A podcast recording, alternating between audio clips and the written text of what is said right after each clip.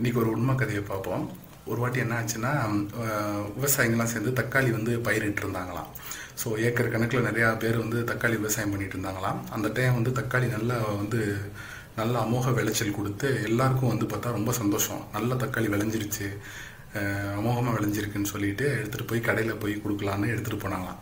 So கடைக்கு போகும்போது என்ன ஆயிடுச்சுன்னா தக்காளி அமோக விளைச்சல் இருந்தனால எல்லா பக்கமும் தக்காளி நிறையா கிடைக்கிறனால தக்காளியோட விலை வந்து படிப்படியாக குறைய ஆரம்பிச்சிருச்சான் ஸோ இருபது ரூபாய்க்கு விற்ற தக்காளி அஞ்சு ரூபா அஞ்சு ரூபா நாலு ரூபா மூணு ரூபான்னு அந்த லெவலுக்கு அப்படியே இறங்கி வந்து ஒரு ரூபா கடைசியில் ஒரு ரூபான்னு வந்துருச்சான் ஸோ ஒரு ரூபான்னு வந்தனால என்ன ஆயிடுச்சுன்னா விவசாயிகளுக்கு வந்து ரொம்ப வந்து மன உளைச்சல் ஆயிடுச்சு.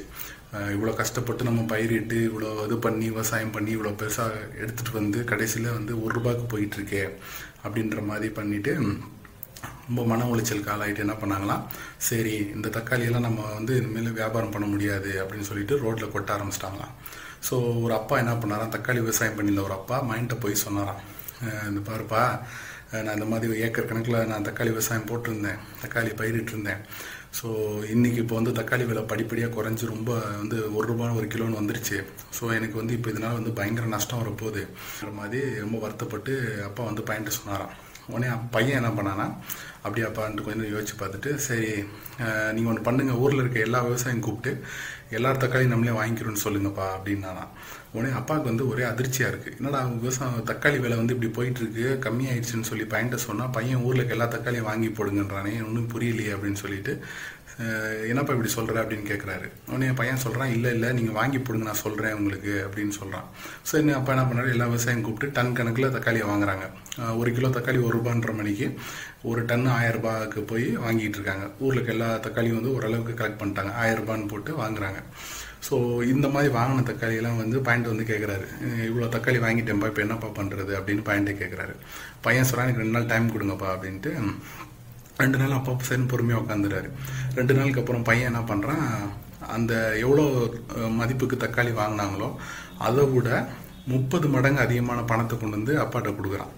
இந்தாங்கப்பா நம்ம பண்ண தக்காளி நம்ம வாங்கி வச்ச தக்காளியை நான் வித்துட்டேன். முப்பது மடங்கு லாபம் அப்படின்னு சொல்லி கொண்டு வந்து கொடுக்குறான். அப்பாவுக்கு ஒரே அதிர்ச்சி. எப்படா நஷ்டத்தில் போயிட்டு இருந்த தக்காளியை வந்து விற்று நீங்கள் முப்பது மடங்கு லாபத்தை எப்படா கொண்டு வந்து கொடுத்த?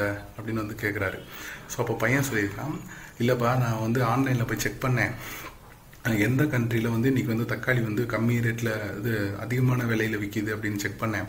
ஸோ நெட்டில் செக் பண்ணும்போது நிறையா க கண்ட்ரீஸில் வந்து இன்றைக்கி வந்து ஒரு கிலோ தக்காளி எண்பது ரூபாயிலேருந்து நூறுரூபா வரையும் விற்றுக்கிட்டு இருந்துச்சு. சரி நம்ம ஊரில் தான் ஒரு கிலோ தக்காளி ஒரு ரூபாய்க்கு விற்கிது நம்ம கையில் வாங்கி அதை ஃபாரினுக்கு நான் வந்து எக்ஸ்போர்ட் பண்ணேன் அந்த தக்காளி எல்லாம். எக்ஸ்போர்ட் பண்ணிவிட்டு அங்கேருந்த புரோக்கர் கமிஷன் எல்லாம் போக இங்கேருந்து அனுப்புனது போக விவசாயிகளுக்கு கொடுத்தது போக மிச்சம் நம்ம லாபம் வந்து முப்பது மடங்கு இருக்குது நம்ம கையில் வந்து அப்படின்ற மாதிரி சொன்னானா. உடனே அப்பாவுக்கு வந்து ரொம்ப சந்தோஷம் ஆயிடுச்சு. பரவாயில்லையே ஒரு கஷ்டமான ஒரு சூழ்நிலையை வந்து பையன் வந்து இப்படி சரி பண்ணிட்டானே இவ்வளோ ஈஸியாக சரி பண்ணிட்டானே ரொம்ப புத்திசாலி பையன் அப்படின்னாரான் ஸோ இதில் என்ன தெரியுதுன்னா எவ்வளோ பெரிய கஷ்டம் வந்தாலும் அதை சால்வ் பண்ணுறதுக்கான சொல்யூஷன் வந்து நம்மக்கிட்டே தான் இருக்கும். ஸோ நம்ம அதை கொஞ்சம் யோசித்து கரெக்டான டயத்தில் அந்த பிரச்சனையை எப்படி சால்வ் பண்ணணும்னு முடிவு பண்ணி நம்ம அப்ரோச் பண்ணோம்னா அந்த பிரச்சனை சால்வ் ஆகிடும் ஈஸியாக ஸோ உங்களுக்கும் லைஃப்பில் பிரச்சனை வரும்போது பயப்படாதீங்க.